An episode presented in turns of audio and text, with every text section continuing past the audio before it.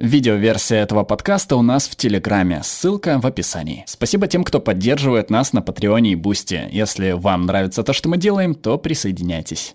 Знаете, нам часто советуют пить 8 стаканов воды в день. Не хочу вас расстраивать, но это миф. Ваша кожа не будет сиять, ваша голова не станет более ясной, у вас не появится больше энергии. Но есть большая вероятность, что вы будете много бегать в туалет.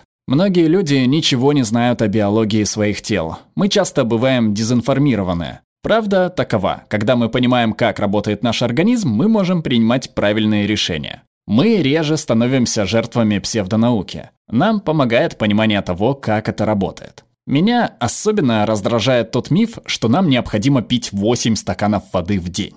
Честно, просто поразительно, как он настолько в нас укоренился. Мы слышим это по телевизору, читаем об этом в журналах, но, как я уже сказала, это чушь.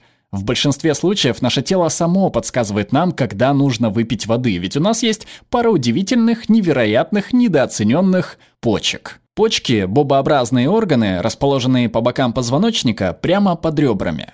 Их часто воспринимают как фильтр, систему удаления отходов, но они далеко не так просты. Наше тело – это среда, где жидкости и химические вещества должны быть в хрупком балансе. Почки делают много черновой работы, когда дело касается этого баланса. Каждый день через них проходит наша кровь. Что мы едим, пьем, температура среды, как много мы занимаемся спортом – все это влияет на то, что происходит с нашим телом. Наши почки вместе с нервной системой и различными гормонами постоянно оценивают много параметров и вносят изменения в уровне жидкости, соли и других веществ в режиме реального времени. Они делают это с помощью миллиона крошечных структур – нефронов. Эти нефроны похожи на рабочих у конвейера, постоянно что-то добавляющих и забирающих. Например, натрий, глюкозу, сахар, кальций, аминокислоты и воду, чтобы гарантировать гомеостаз, баланс организма. Если уровень любого вещества будет слишком высок или низок, пострадает наш организм.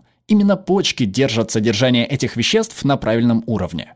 Ненужные нам вещества покидают почки и направляются в мочевой пузырь, откуда затем выходят в виде мочи. Как же в эту картину вписываются 8 стаканов воды в день? Никак. Заметьте, я ничего не сказала о том, что почки лучше работают при избытке воды. Представим, что мы сильно вспотели, из-за чего понизился уровень воды в крови. Наши почки обнаруживают, что объем крови уменьшается и что наша кровь становится чуть более соленой. Почки восполняют потери, всасывая больше воды обратно в кровь, что делает мочу более концентрированной. Если почки чувствуют, что в моче нет достаточного количества жидкости, они подают сигнал, что надо пить, из-за чего мы чувствуем жажду. Если пить нечего, жажда будет становиться все сильнее и сильнее. Человек, которому грозит обезвоживание, не задумывается, нужно ли ему попить. Он сделает все возможное, чтобы добраться до воды.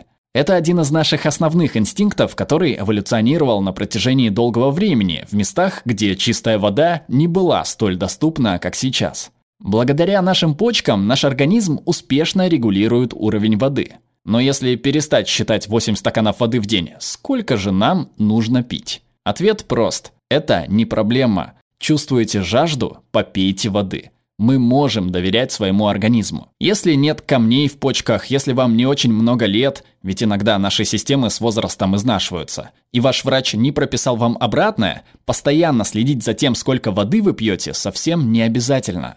Еще один момент, который часто упускают. Все, что мы потребляем, содержит воду. Утренний кофе, завтрак. Любой перекус, яблоко, апельсин, стакан сока, батончик гранолы. Как и мы, они сделаны из воды. До тех пор, пока мы слушаем наш собственный организм, совсем не требуется считать эти 8 стаканов. Перевел Артем Савочкин, отредактировала Ольга Мансурова, озвучил Глеб Рандолайнин.